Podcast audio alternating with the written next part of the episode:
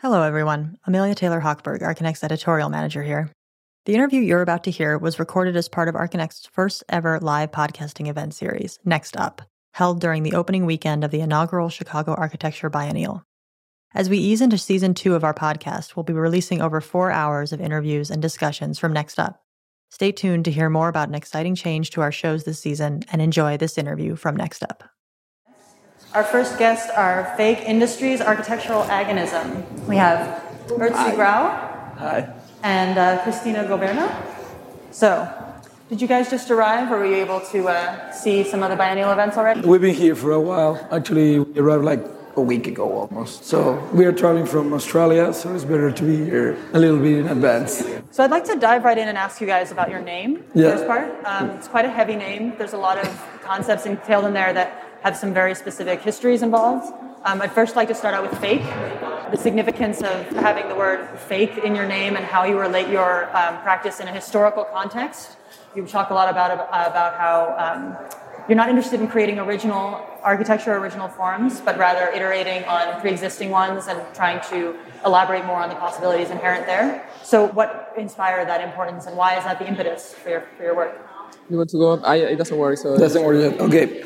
So our work is literally the result of a disagreement. We never agree in a, in a name, so that's why it's so long. Because actually, the combination of two different names, but in a way that actually illustrates the logic of the name itself. Uh, the name is divided between fake industries and architectural agonism. And we try to um, portray one topic that we've been investing a long time in investigating, that is the notion of replica replica being this word that in specifically in uh, Romance okay. languages uh, bears two meanings. One is the traditional in English also, but the second um, the second meaning, one maybe I can it worked. So yeah, I think that it works now.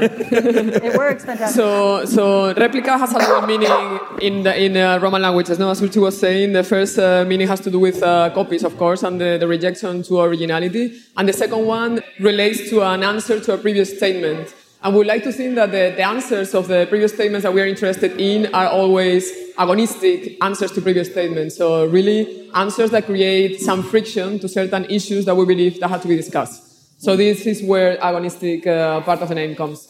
You also refer to your work as trying to engage in the uh, practice of architecture as creating this figure of the architect as public intellectual, which might not be the first thing that people think of when they think of the role of the architect, certainly not in layman's terms or in sheer practice, um, someone who builds buildings or designs buildings.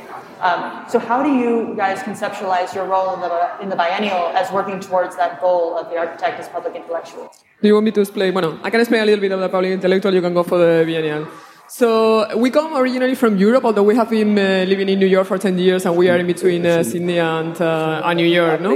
And uh, uh, we indicate the role of the architect as public intellectual in the European sense. So it's, this, is a, this is a figure that in European countries exists and uh, it's, uh, it's understanding the figure of the architect as someone that is not only locked up in his or her office, is not only locked up in, the, in academia, but it's, uh, it's in, in both places in a way. You know? So it's someone that can really have a conversation with politicians and can really uh, also write in newspapers and know about, know and intervene in the conversations about the constructions of cities, but also is someone that uh, is a mediator, so can really inform as well to the general public to things about these issues as well well. So someone really that can put uh, his or her position in risk in order to raise necessary questions, no? So we are not claiming that we are like these fantastic public intellectuals. We're saying that it's a figure that we believe that had to be vindicated, especially here, that it's not that so, it's not so common, no? Yeah, in the um, piece we have upstairs in the fourth floor, we are working towards a with a really simple uh, hypothesis. Australia change region two years ago. It's a kind of a funny thing for a country to do. They moved from the Pacific region to the Indo-Pacific region. There was a policy decision. Uh, the Department of Defense uh, thought that actually uh, the country should be relocated there. That basically inaugurated, in a way, a global region that haven't been explored and is the first country to move there, but expects other countries to move there too. What we did, uh, in what we have upstairs is an atlas of 4,000 images that try to map, understand the urban constituencies of that region. how architects could start navigating a region that is so young, but at the same time is there forever. Uh, traditionally, that region that spans from the west coast of South America to the east coast of Africa, from the Southeast Asia all the way to the Gulf, um, has been conceptualized for architects as a place of favelas and informal forms of, of urbanism or uh, almost instant cities with massive developments. We're looking precisely at places that counteract that narrative in which architects operate, as Cristina was explaining, figures that mediate between strong civil societies, institutions, and private capital. And they do so in a sea of media, post traumatic conditions, follows of capital, and new forms of gentrification.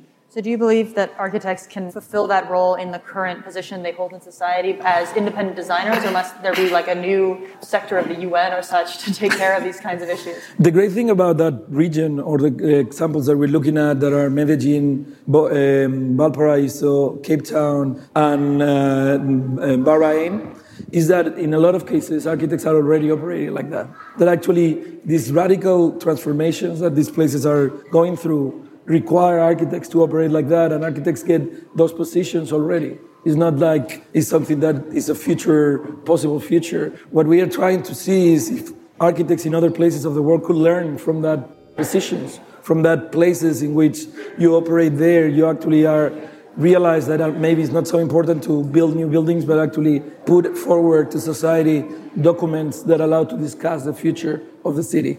Speaking of the form, the specific form of your piece on the fourth floor. It's kind of a uh, long panel of um, differently stacked pieces from these the media that you collected throughout the course of these travels. But there's also a sound element, correct? Yeah. Um, where each individual who views the piece should wear like headset and be able to listen to the sounds while they're moving through the, the panel. Is that correct? Yeah. Can you talk a little bit about what the impetus was behind that kind of multimedia approach and what kind of experience you were trying to create for uh, viewers? The Indo Pacific Atlas is the result of a year long research effort by a group of four researchers that I coordinated, that we coordinated. The amount of material we had and we gathered is like endless. you have like, uh, it's all on the website right now. I'm on the website, in indopacificatlas.com. And we kind of encountered this problem of how you show the material in a Biennale without making everyone to read two million uh, pages. The solution we decided to go for was this uh, kind of massive uh, three-dimensional collage and a narrative that will introduce the audience to some of the topics. It's actually not with headphones. You are supposed to listen. So it's there, it's sounding, is the, the model literally speaks to you. It's talking all the time. Some of the images talk to each other, and you can get into the narrative at any moment to actually get what is going on. Uh, so the piece is a little bit of a guide, because, oh, sorry, the sound piece is a little bit of a guide, since um, we understand that those, that kind of 10 meter long collage sometimes could feel overwhelming.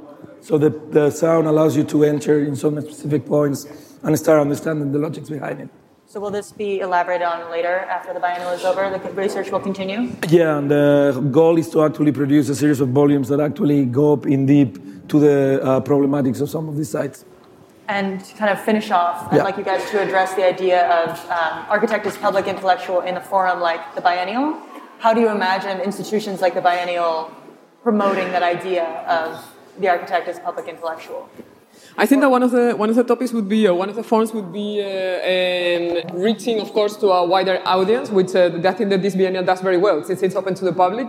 That's one thing, and also um, bringing to the table broader topics as well. So topics that are not necessarily only disciplinary, but that has a, have an impact in the city, construction of city, etc. No? As I was mentioning before, yeah.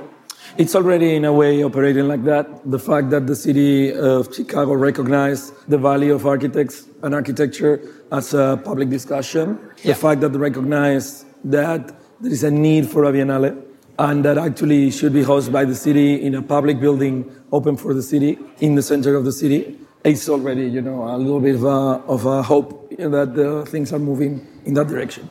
Thank you both so much. Thank really you. appreciate you contributing your thoughts. And definitely everyone go see the exhibition. Fourth floor. Yeah, in the top of the stairs. Great.